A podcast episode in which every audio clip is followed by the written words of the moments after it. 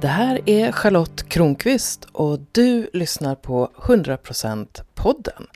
Och vi har kommit till avsnitt 70 mitt i sommaren 2017. Jag undrar vad du gör just nu? Kan det vara så att du har semester? Kan det vara så att du vilar?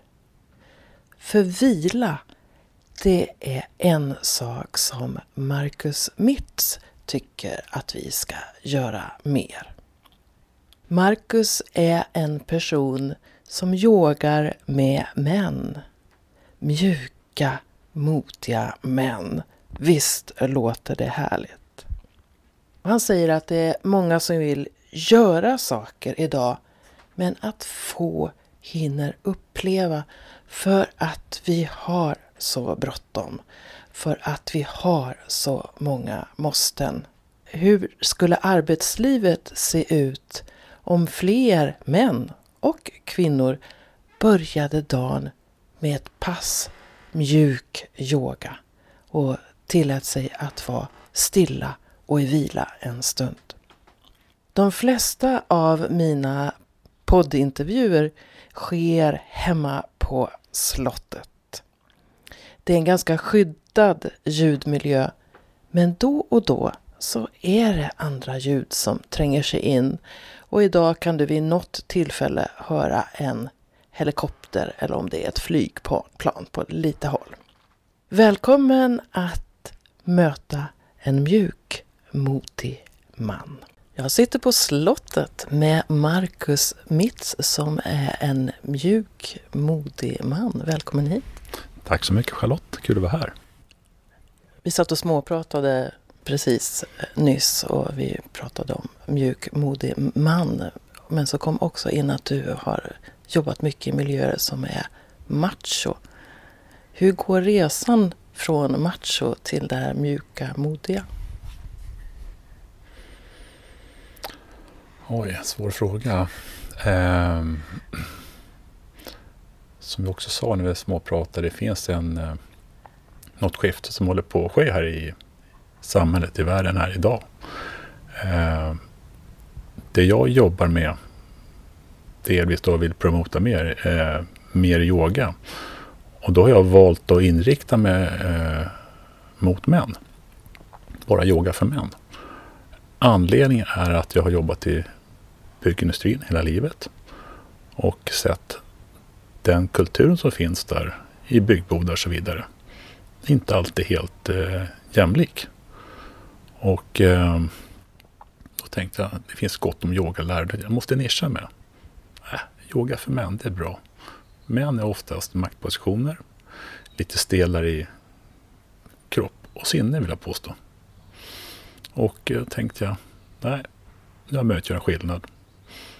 Och jag gör skillnad känner jag. Vad är den där skillnaden? Ja, men det är män som eh, vågar släppa loss. Vågar eh, komma och yoga med mig. Eh, vågar bejaka sig själv. Bara vara. Eh, någonting jag eh, trycker på det är att man ska inte ta i. Man ska inte prestera. Man ska bara vara. Eh, det är väldigt viktigt. Sen kan man gå ut och prestera utanför i stunder när man behöver det. Men eh, om man kan visa en mjuk sida så tror jag att man kan eh, komma mycket längre. Om man kan visa en mjuk sida så kan man komma mycket längre. Upplever du att, att det är så att, att det är för mycket inriktning på görande idag? För män? Jag tror många, både män och kvinnor vill visa upp sig, visa upp en, en, en fasad många gånger. Men jag tror att det är ett bra komplement till eh, det samhället vi har idag.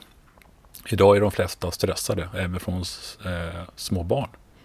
Jag tror jag såg någon undersökning för ett par dagar sedan att två tredjedelar av alla eh, skolbarn är stressade, mer eller mindre. Och eh, jag tror inte stressen avtar i åldern. Och jag tror att i vuxen ålder blir det en form av prestation. Och kan man eh, ligga på en yogamatta med några kuddar och vila och få en, en guidad meditation en 5, 10, 15 minuter en gång i veckan så är det en början. Gör man det flera gånger i veckan så blir det resultatet ännu bättre. Det är så jag, jag tänker. Då kan det vara bra eh, att de flesta tror jag behöver ha det här. Jag är fascinerad av, av det här att vår relation till tid idag. Ibland när människor säger så här, vad skulle du göra om du fick mer tid? Och då så säger jag, tid är demokratisk. Det handlar väl mer om hur vi fyller tiden och mm. att det finns någon idé om att den ska fyllas väldigt mycket. Och att, det, att vi plockar in en massa mm. måsten. Mm. Kan det vara så också man, att det här är en del av att skala av någon, mm. några måsten? Alla måste ju, många vill göra saker idag. Och eh, få tror jag hinner uppleva och känna in. Du kan resa utan riktigt vart där. Eh, du kan köpa saker som ser bra ut. Fina bilar, fina kläder. Eh, men för att du, du har möjlighet. Men var till för det i ditt inre. Allt. Och så finns det så mycket tillgång till för mycket skit, tycker jag, på sociala medier. Och eh, jag därför känner mig väldigt starkt och trygg i att bara vara och få ut det och stunden att ägna sig åt sig själv. Vi sitter mitt emot varandra i soffan här på, på slottet och den känsla jag får för dig det är, det är att du är eh, som kraftfull, grundad, stabil, trygg. Eh, och, så. och jag gissar att din yogapraktis är en, en del av att du är som du är idag. Hur länge har du haft den här posturen? Liksom? Men vi har alltid tränat från jag var liten eh, kille. Men det är egentligen den stora resan tror jag började med yoga, började väl eh, 26-27 år sedan. När jag egentligen började träna karate. Det höll jag på med 12-13 år. Och det var en ganska, det var, det är, jag upplevde som en hård och mycket macho, mycket fight, mycket attityd. Men också eh, en väldigt fin historia. Jag studerade den karatestilen. Jag, jag eh, praktiserade och tillbaka tusen år var det kom ifrån, hur man jobbade, så fanns det mycket yoga-tänk där. Så att eh, där har mycket av grunden och där har mycket min eh, stolthet, rakrygghet som jag har nu. Den, den, den kroppen jag har har format mycket under de åren.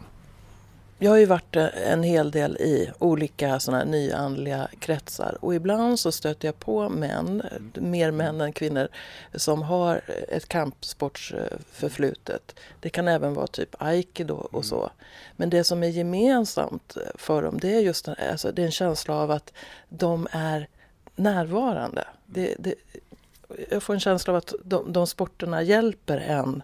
För, för du måste vara när du gör de här rörelserna i den här kampen så jag gissar att det inte går att lyckas eh, utan att vara där.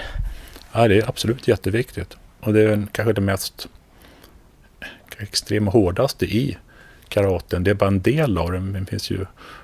Vi tränar en hel del fighting. Och är inte närvarande i fighting, ja, då ligger du ner på backen. Där måste du fokusera. Men sen finns det också många andra övningar. Vi hade också mycket meditation. Eh, såklart för att eh, landa. Men eh, närvaroträning är jätteviktigt och det tror jag du kan... Det är viktigt att föra över till eh, det vardagliga livet. Till sin partner, till sina barn, till arbetet, till sina vänner. Eller till resor, om man reser om en, och, och att man är där på sin plats. Första gången jag pratade med dig så, så var du i Paris. Ja. Var du närvarande i Paris? Ja, absolut. Eh, jag hade haft ett dygn för mig själv eh, innan min eh, kvinna kom ner. Och jag är bra på att resa själv. Mm, och han upplever väldigt mycket saker. Vad är då skillnaden att göra en Parisresa görande utif- än att göra det mer utifrån varande? För att hjälpa någon som är van att ha väldigt mycket på agendan. Men jag tror att det gäller att hinna stanna upp i varje, eller i, i varje steg och vara närvarande. Men stanna vid, vid eh, små fontäner, kyrkor och, och eh, upptäcka dem. Eller gå till de stora härliga verken som finns där. Eh, men ändå se på ett nytt sätt. Och sen kan man alltid säga shit, jag har sett det. Eller så kan man bara känna inombords att här har jag varit och jag njuter av det. Så hur skulle du beskriva närvaro? För det, det är ju ett ord som kan ses som flummigt av ganska många. Vadå närvarande? Jag är ju här. Ja, svår fråga. Men jag tror närvaron kommer eh, för mig om jag... Eh, jag stannar ofta upp tror jag. Jobbet, ut och går, kör bil, tränar, mediterar. Det är närvaro för mig. Jag försöker fånga in de stunderna. Försöker att inte prestera. Eh, jag går på gymmet ibland så försöker jag att se till att eh, jag jobbar med rätt muskelgrupper och inte jobbar så fort. Återigen, det är bara tid. Och hellre göra rätt och låta ta tid så har jag igen det sen. Det är också en närvaroträning, när, form av närvaro. Finns det någon koppling mellan närvaro och intimitet för dig? Absolut. Annars blir det bara en, en prestation. Där måste man vara närvarande. Och eh, känna tillit och, till sin partner. Ah, så intimitet tog du genast till ett möte med en partner? Ja, jag gjorde det. Ja. Går du, kan du se det begreppet på ett vidare sätt också? Alltså vad är intimitet? Ja, det är möten mellan människor. Sen finns det olika sorters möten. Men att eh, vara trygg i sig själv. Sitta nära någon och, och eh, känna sig bekväm där. Det tror jag eh, många har svårt för idag. Vi sitter ju och tittar varandra i ögonen och Mm. ibland när jag har kurser så har jag med en övning där man ska sitta i tystnad och Mm. Se varandra i ögonen under fem minuter. Mm. Och det är sådana som får spel på det. Mm. Mm. För det blir superintimt. Mm. Alltså det är utan kroppskontakt eller Ja, jag någonting. Och det, jag, ty, jag tycker den är så himla bra. Och det, när jag sitter här med dig så är det ett intimt möte för mig. Och det, det jag gör är ju att för det första är alla telefoner och sånt där avstängda. Men sen är det som att jag gör som en bubbla där du och jag är i. Och jag ska ha lite koll på tiden och, Mm. och så. Men bortsett från det så är jag i detta ögonblick. Och inte tänker på nästa. Mm. Så det är en del av närvaro för mig. Att dyka in i Mm. ögonblicket. Jag har sådana här minne från det är ganska många år sedan för min son fyllde 12 och han är 32 idag. 20 år sedan. Mm. Så var vi i Eilat. Och så ville han dyka med delfiner. Och så var det jag som skulle då hänga med på det. Och då så skulle man ha snorkel på sig och så. Och jag, hade, jag var inte van vid det. Så jag skulle ha koll på min andning och jag ville ha lite koll på honom också. Och jag gled in i ett slags eh, lyckotillstånd av total närvaro. För jag kunde inte tänka på någonting annat. Jag hade blicken på honom och så koncentrationen på andning. Och det var mitt, alltså min första medvetna upplevelse av att jag är här fullt ut. Mm. Har du någon sån där ögonblick där det där, tsch, så här är, det här är det? Och det har jag säkert. Ingenting jag kan komma på nu, men jag förstår känslan. Jag vill backa lite grann, det här, men det här vi pratade om innan. Att titta på någon i ögonen. Jag har gjort det ett antal gånger i olika sammanhang. Och det tycker jag är väldigt härligt. Och utan att känna krav och inte... Ja, när man var liten gjorde man arga leken. Men det är inte det det handlar om nu. Nej, men jag tror det är en... Um, sitta bara och, och, och acceptera varandra, förhålla sig till det. Det är spännande det här med ögonkontakt. För Mm. hur snabbt kommer tanken, jag måste prestera? Mm. Eller hur snabbt kommer tanken, och han ser inte riktigt glad ut. Eller han, Mm, mm. Så här, måste jag eh, justera någonting hos mig? Eh, borde jag le lite för... Alltså, bara att, att lägga märke till det där utan att döma sig själv. Mm. Och se. Så jag brukar också säga så här, när du tappar bort dig själv.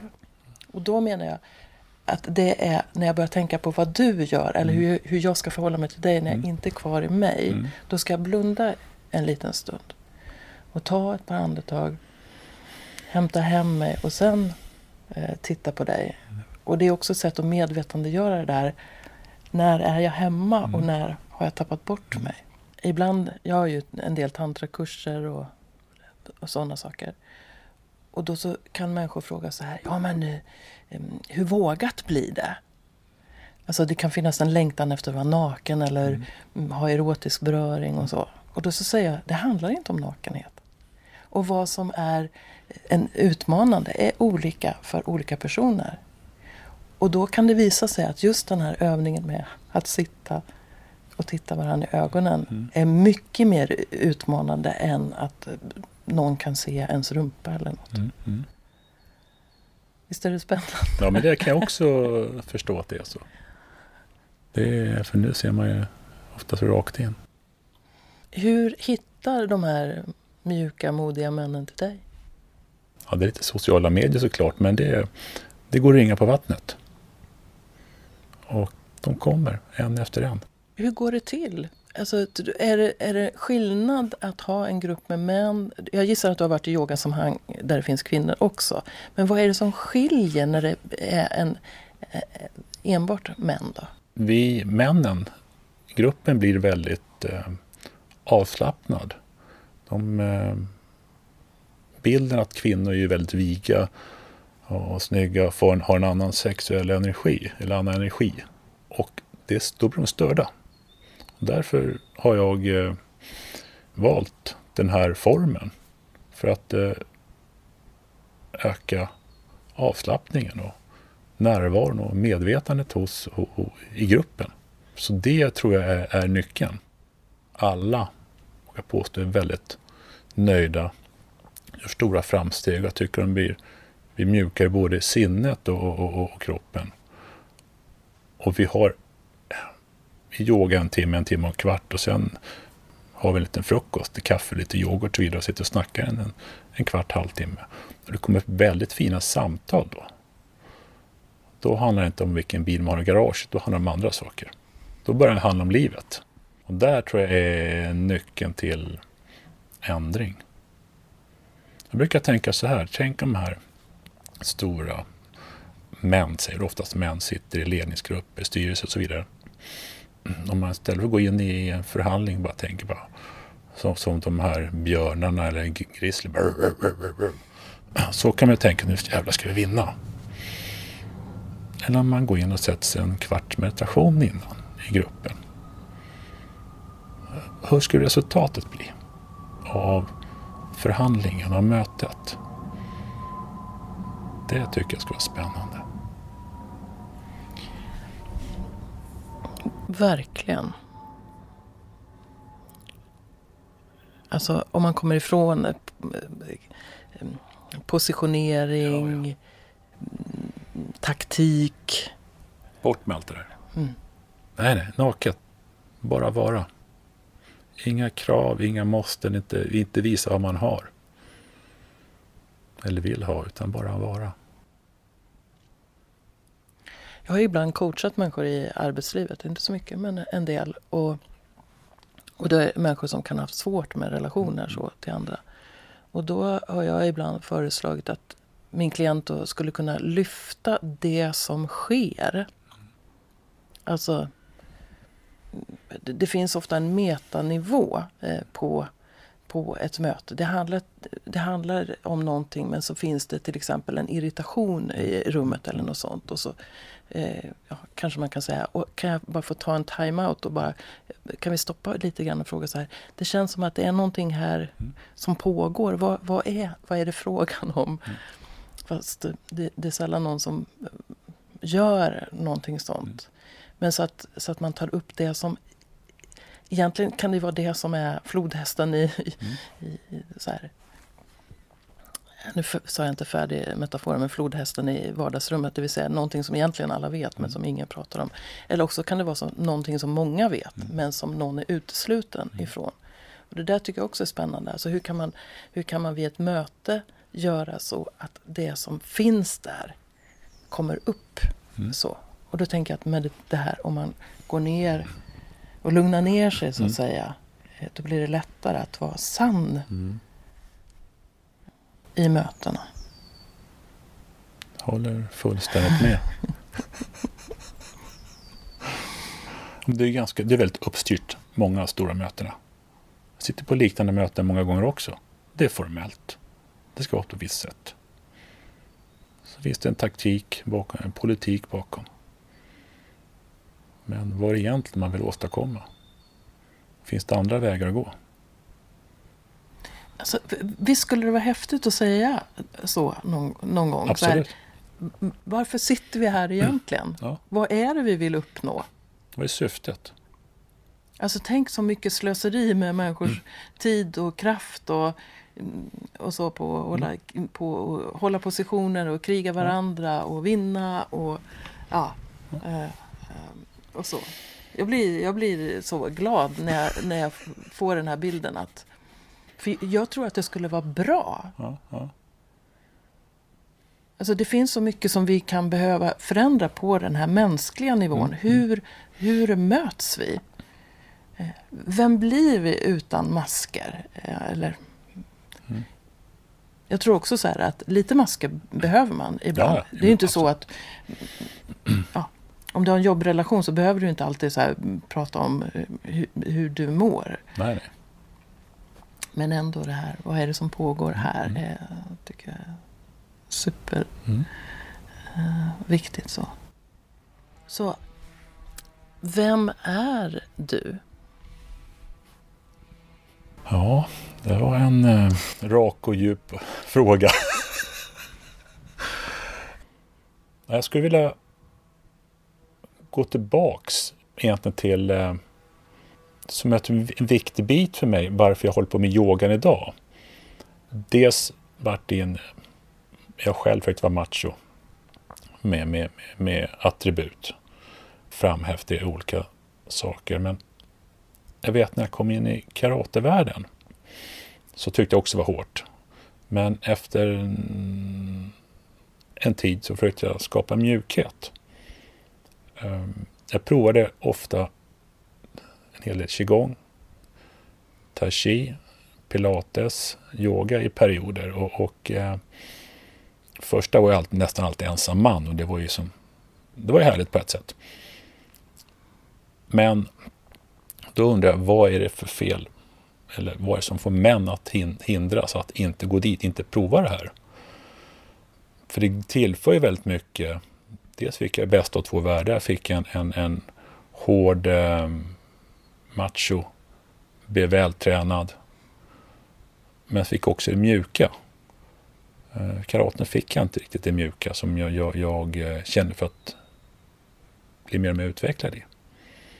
Så att eh, där är en bas till lite av vem jag är.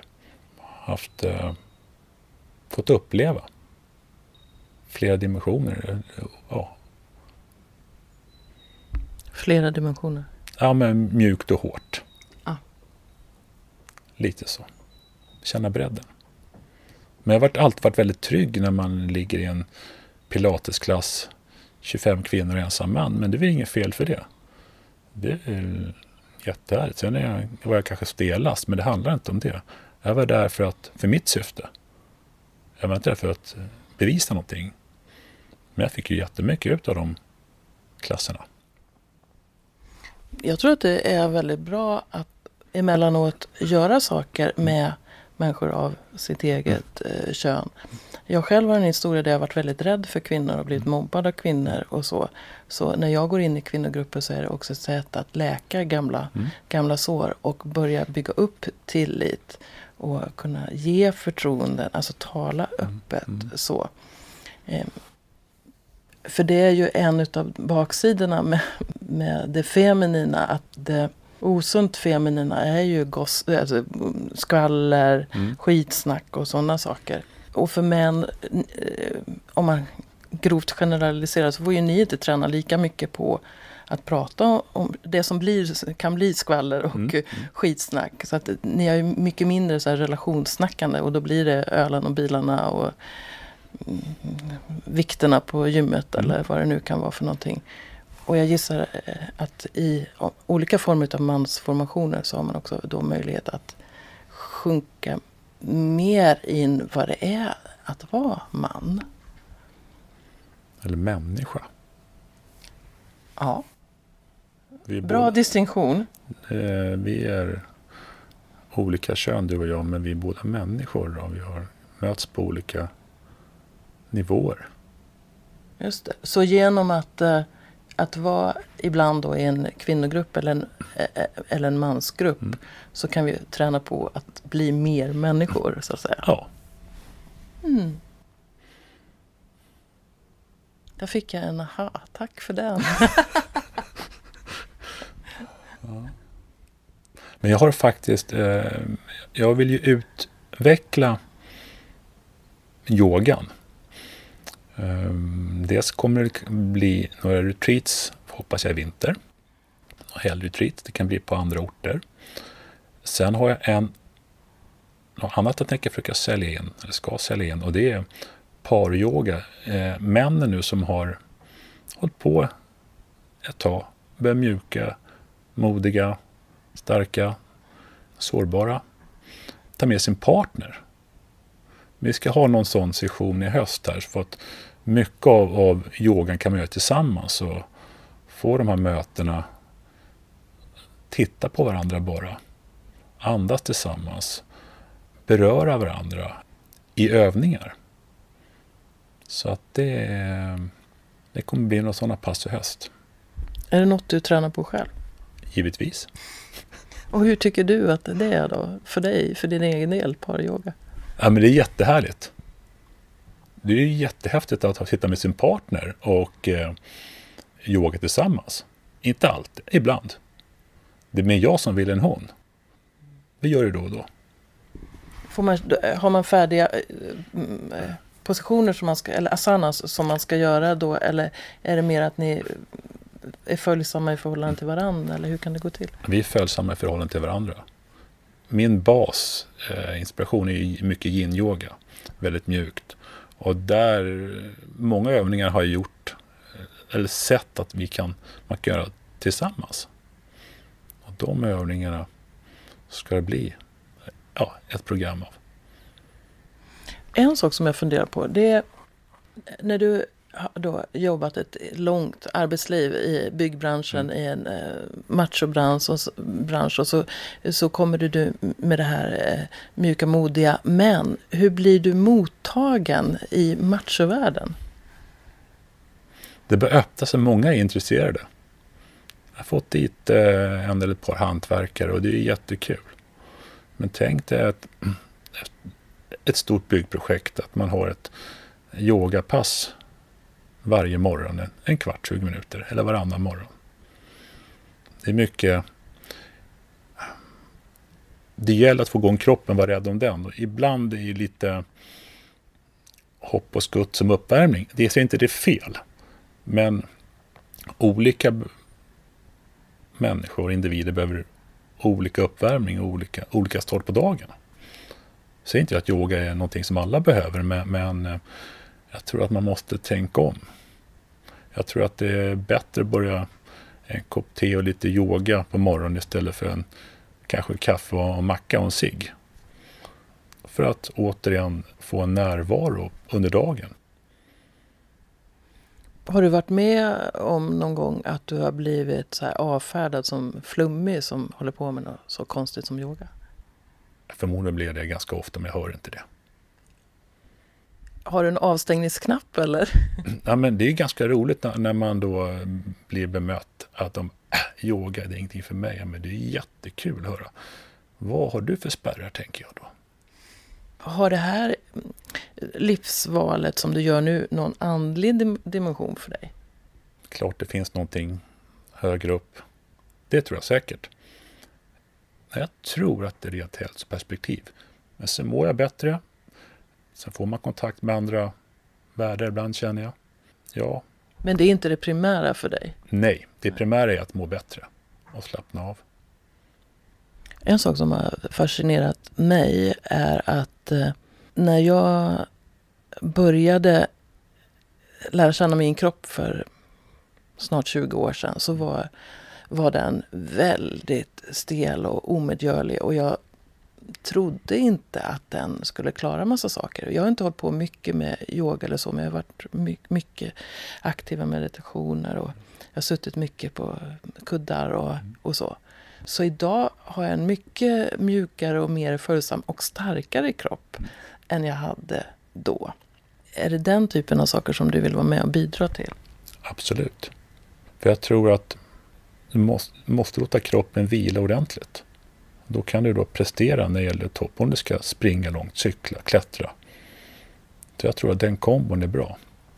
För jag tror många människor inte får riktigt djup vila i kroppen och musklerna.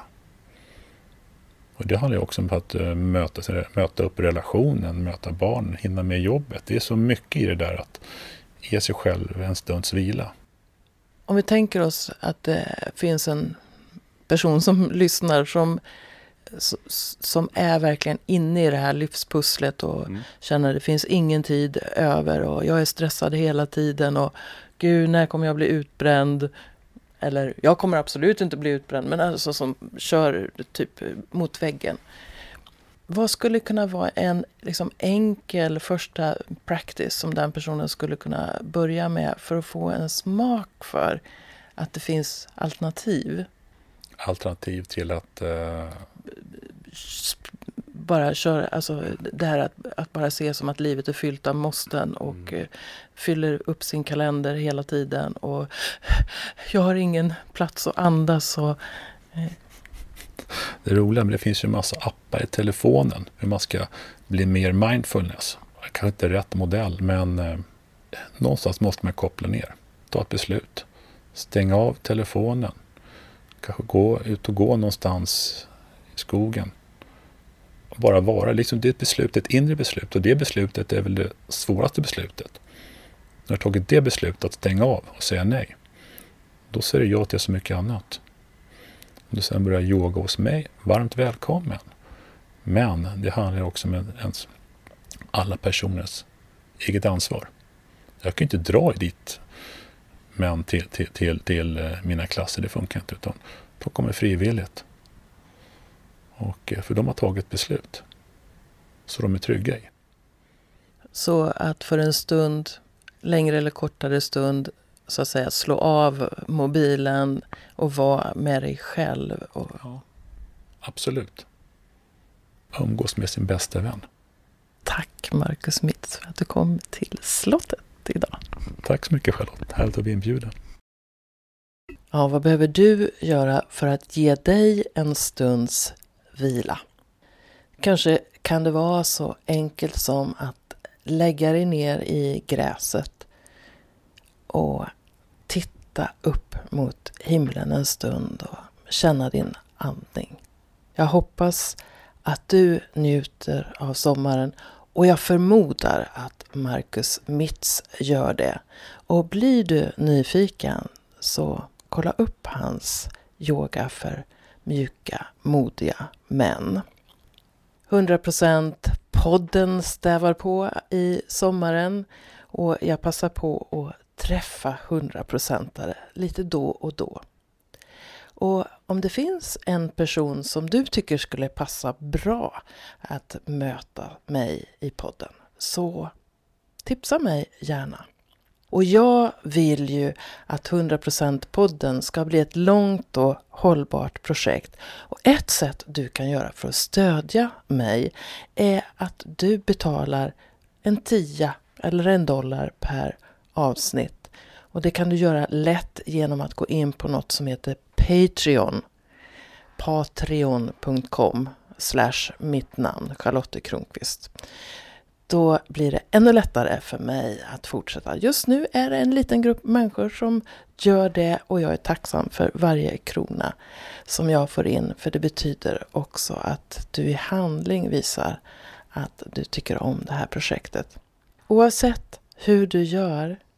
Tyck om dig själv precis som du är och njut av att vara du. Och tänk på att du kan åka på Tantrafestivalen på Ängsbacka den första till sjätte augusti. Jag kommer vara där och ha några programpunkter. Och i september och i november bjuder jag in till dagskursen Lekfull tantra i Stockholm. Kolla gärna in på min hemsida www.charlottekronqvist.org. Där hittar du också mina härliga onlinekurser som kan bidra till att du får ett rikare, härligare och sexigare liv. Ha det så bra så länge. Hej!